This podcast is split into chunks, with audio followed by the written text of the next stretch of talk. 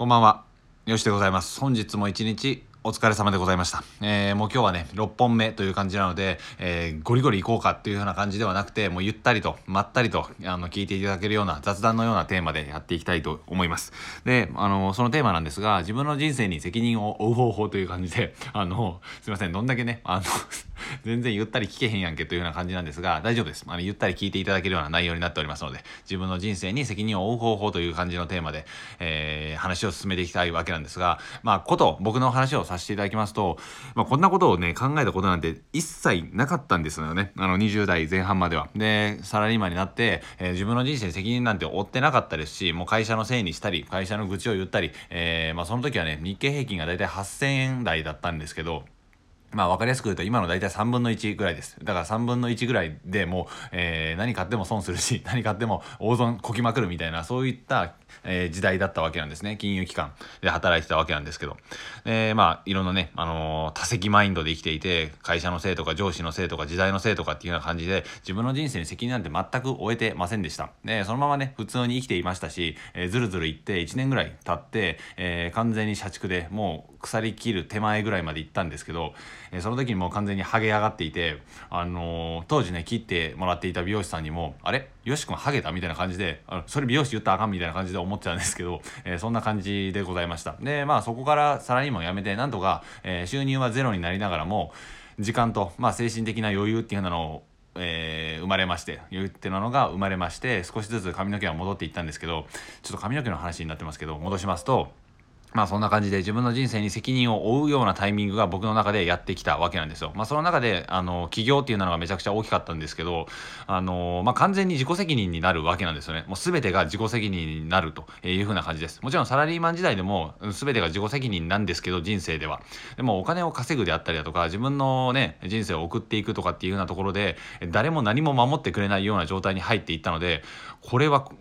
怖くないかみたいな感じで、なんか、うん、アマゾンのジャングルに人で入っていくみたいな。あとは何だろうな船乗ってまあ大海原にこぎ出していくみたいなそんな感じで誰も何も守ってくれないような状態になった時に初めてあの自分の人生にガチで責任を負えるようになったっていうなのがありましたでこんなねあの荒治療というか、うん、みんなやらなくて絶対いいと思いますし副業で身を固めて会社に守られながら進んでいった方がいいと思うんですけどでもやっぱり会社にいながらだとなんかその守られてしまっているから自分の人生にガチで責任を負ってあの給料もねやっぱ出てしまうので、えー、くも悪くも出てしまうので本気でやっていこうっていうような気持ちにならないっていうのが多分あると思うんですよ。例えば副業とかでも例えばねあの失敗したとしても全然大丈夫じゃないですか。会社給料くれるしあのボーナスも来月多分出ますよね。あのー、なのである程度守られている状態なのでこのねマインドが邪魔しているっていう風なのは多くの人に多分あの当てはまるんじゃないかなと思います。まあ、失敗してもなんとかね、あのー、まあ、給料出るからみたいな感じで思ってる人やっぱいると思うんですよ。でこれは絶対仕方ないことなので、えー、まあ、僕との状況を比べるっていうのも結構ねもう話がずれてしまうことではあるんですが僕の場合は、うん、稼げないと、あのー、ダメなんですよね。ダメっていうかあの生きていけなくなる可能性が高くなるっていう風な感じです生存確率が脅かされるみたいなそういうぐらいの感じになってしまっているので、えー、まあ、ある程度追い込まれている状態なのではないかなと思います。えー、四面楚歌みたいな感じです。えー、まあ、四面楚歌は言い過ぎなんで、いつも三面楚歌なんて言ったりするんですけど、まあ、その状況にちょっと近いかなと思ったりするんですよ。で、自分の人生に責任を負おうと思った時に何をすればいいのかっていうようなことになっていくんですけど、基本的にはやっぱりチャレンジするっていうのが一番いいかなと思います。えー、で自分でやってみないことにはあの当事者意識っていうのが芽生えないんですよね全く。えー、例えば、うん、副業とかもそうなんですけどこれで失敗しても大丈夫だと思っている状態でやるときとうーん例えば未然にを切って行動し始めた時っていうのは全然その当事者意識の芽生え方は違うんですよね。俺はお金を払った私はお金を払ったんだわみたいな感じになっている状態とは全然違うっていう風な感じなんですよ。まあそれは何しろあのお金だけに限った話ではなくて例えば時間を投資してきたとかうん自分の人生を投資してきたとかもまさにそうですし自分の経験を投資してきたとかそのかけるものが大きくなればなるほど自分の責任がまあ何て言うかでかくなっていくというか当事者意識が、えー、でかくなっていくんですよね。それが本気度を高めていく理由にもなるし、えー、モチベが上がんないからできないみたいなそういったことにはならないと思うんですよ。で僕もねあの今日はモチベが上がんねえから無理だわみたいな感じであのすごいねかっこつけたことを言ってたんですけどモチベが上がらないことほどダサいことはなくてあの何て言うんだ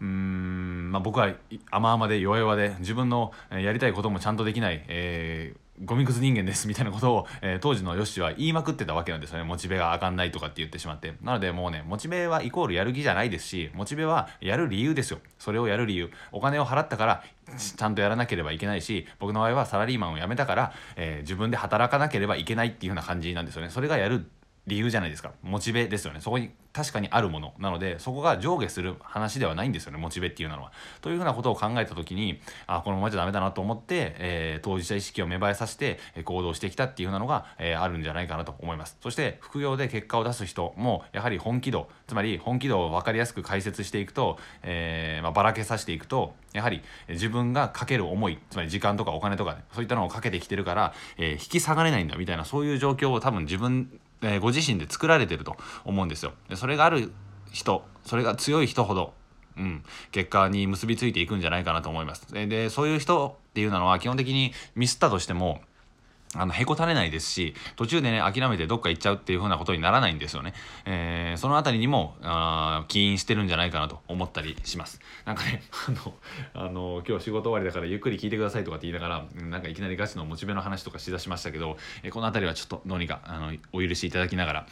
うん、そういう風な感じで僕の周りの人たちを見ていても本気度の高い人は SNS 上にもたくさんいらっしゃいますしラジオ配信者にもたくさんいらっしゃいますし、まあ、このラジオをね聞いてくださってる方は基本的にあのすごい、えー、方たちばかりなのであんまりねあの言う意味ないんですけど、あのー、もしねちょっと気分が上がらない時だったり自分の人生に責任が負えてないなと思った時は、えー、聞いてほしいなと思って撮らせていただきました。と言ってもほぼ次回なんですけどね。やっぱ僕の音声はほぼ自分のために、えー、撮ってる感じがします、えー、甘えんなよよしと、えいう風な感じでいつも撮らせていただいてる感じでございます。うんまあ失敗することもね多々ありますしうまくいかないこともめっちゃあるんですけどあのー、今でもね全然あるんですよ普通に。あのさっきも失敗しまくってますし普通にねあのキーってなったりするんですけどさっきあの幸あれ子先生があのなんだ自分のストレスに名前を付けようとか自分のストレスに重さをつけようみたいなことをおっしゃってましたがそういったことをねすごいなと思いながらさっきあの勉強させてもらってたんですけど僕も書きながら、えー、ヨーヨー先生を見習いながらちゃんと行動していきたいなと思ってこの音声を取らせていただきました、えー、いつも聞いてくださって本当にありがとうございます。では、えー、本日も一日お疲れ様でございました。今日もラジオをね6本ぐらい更新して1時間ライブしてスタイフも撮ってっていうような感じだったのでちょっとあのウェイトをかなり置いてる感じはするんですが、まあ、大体年末ぐらいまではこのウェイトでいこうかなと思います空いてる時間はあのー、まあ、いろんなことを勉強していますのであの、決してね、ラジオだけやってる、えー、筋肉バカ野郎と思わないでいただければなと思うんですが、まあ全然そう思っていただいても大丈夫でございます。では、以上、筋肉バカ野郎からの放送でございました。さよなら。